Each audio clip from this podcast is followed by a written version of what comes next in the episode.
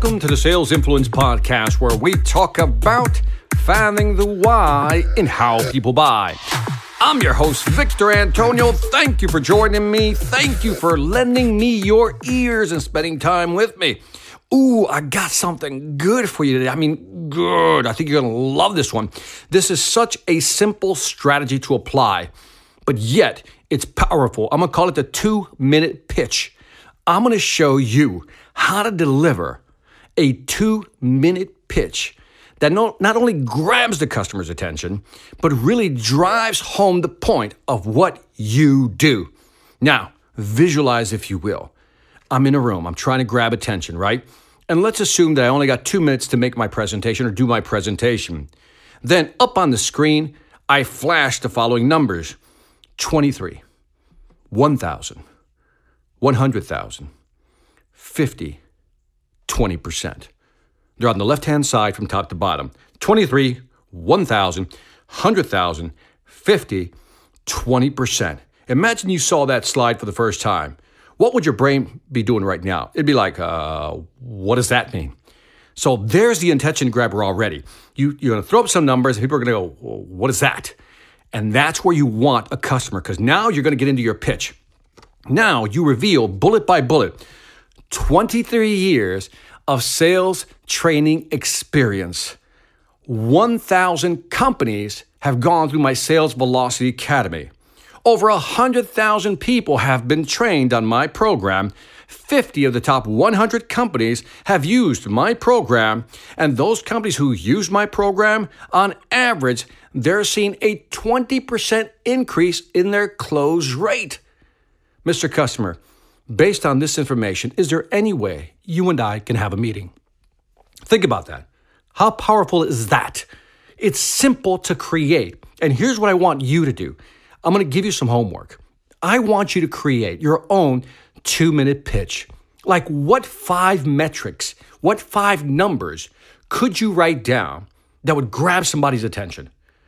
Right? Put it up on the screen and then explain what each of those numbers are. Now, let me tell you why this is brilliant, if I may say so. And that is because as soon as you pop up the five numbers, that's like a pattern interrupt. The brain immediately says, What's that? And then as you begin to reveal what's behind each number, you have the customer's attention.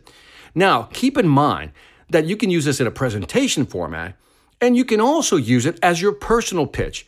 What if you memorize your five metrics, your five numbers, and then when somebody says, What do you do? you say, Well, let me tell you five things that we do do. And then you go through all five. My question to you is what is your two minute pitch? So that's the homework. This is a short podcast. I want you to write down five key metrics that would distinguish you from your competitors. And then behind that, write the description of what each metric is, and then use this in a presentation and let me know how it works. And that is it for this short sales influence podcast. I want you to generate your own two minute pitch. And that's it.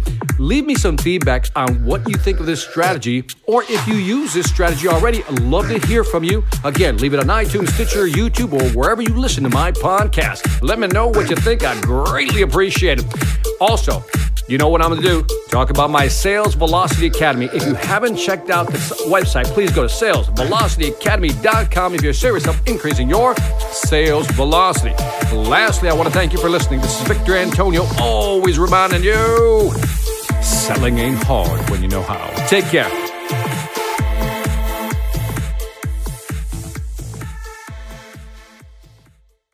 Hi. I'm Victor Antonio. I'm an author, sales trainer, and keynote speaker. I'm often asked, what makes a great speaker? Is it someone who delivers real content that the audience can use? Is it someone who engages the audience so they're part of the learning experience? Or is it someone who can motivate an audience to push them beyond their comfort zone and discover new abilities? The answer is yes. But the most important thing to remember is that I'm not there to look good. I'm there to make my client look good. Simply put, it's never about me, and it's always about them.